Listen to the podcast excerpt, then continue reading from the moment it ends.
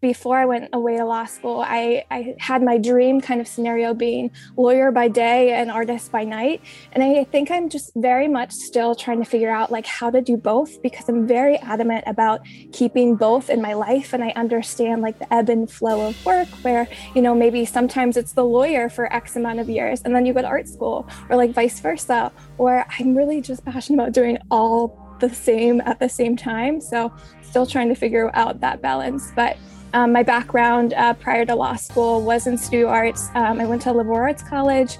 Um, art has been a part of my life since I picked up a crayon or just like anything creatively.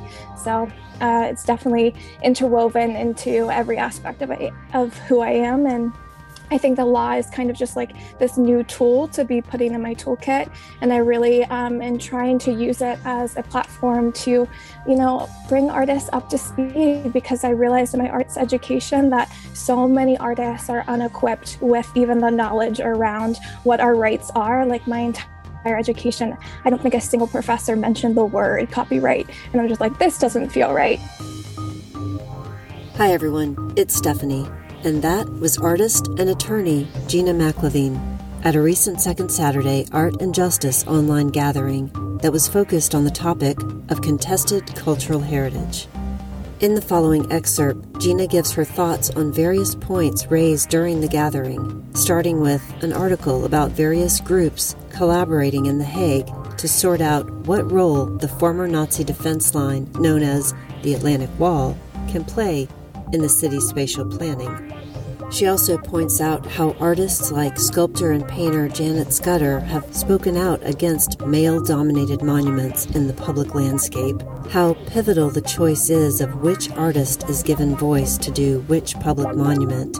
And she circles back to the importance of collaboration when dealing with all these issues. Uh, my initial impressions of this article were just kind of the interdisciplinary of how it brought together so many different people from different fields and how they're working together to try to find those solutions by by bringing in the whole of the entire story that this impacts. And i think that's genuinely in my heart and soul where i feel like so many solutions lie.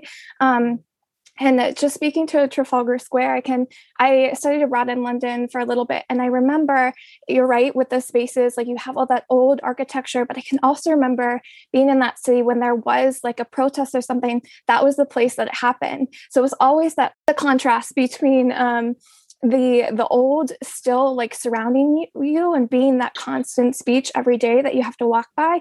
And then in those occasional moments where you know the voices of the people that are currently here like rise up and that was something that tracked really similarly to living in DC right? Where you're surrounded by this immense history every single day.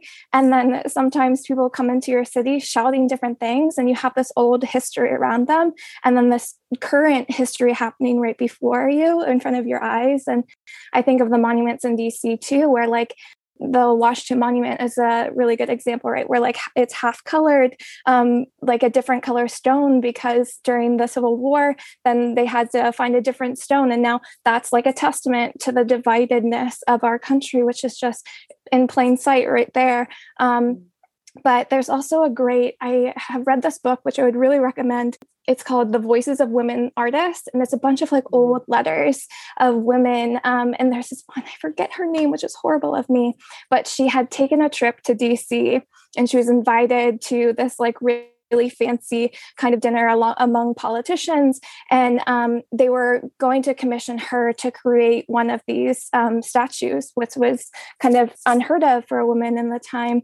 Um, and she remembers walking around the city and just being like, oh, there's a statue of, of a man on a horse, a statue of a man on a horse, a statue of a man on, on a horse. And what they were commissioning her to do was another statue of a man on the horse. And she was like, you know what? I've had enough. Like, I'm done. I'm totally paraphrasing here, but it's just a really, really great great quote. Um, and so, in that context, I feel like how I view a lot of these discussions too is just what are we seeing? And a lot of times when I see, I'm like, well, where am I represented? You know, from the women kind of component. I know that there are other people from other backgrounds who ask that same question. Um, so, I feel like in DC now you're you're getting some. There's what the Hope Charity kind of commission, which was birthed out of um, World War II, I think, and then also you have uh, the memorial wall that was. Um, designed by Maya Lin, and even just the context of that monument, and um, being 21 years old and designing that is just a beautiful, amazing story.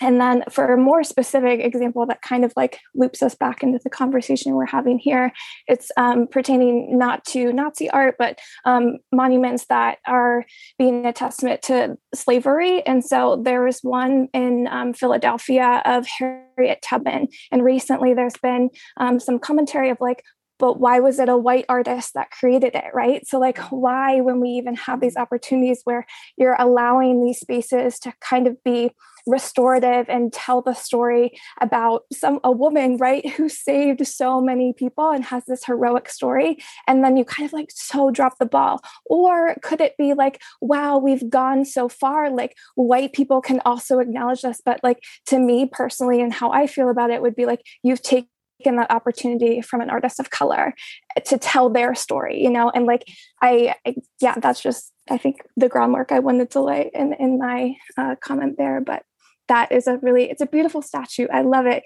But whenever i found out that it was a white artist like oh like it just it kind of taints it a little bit you know?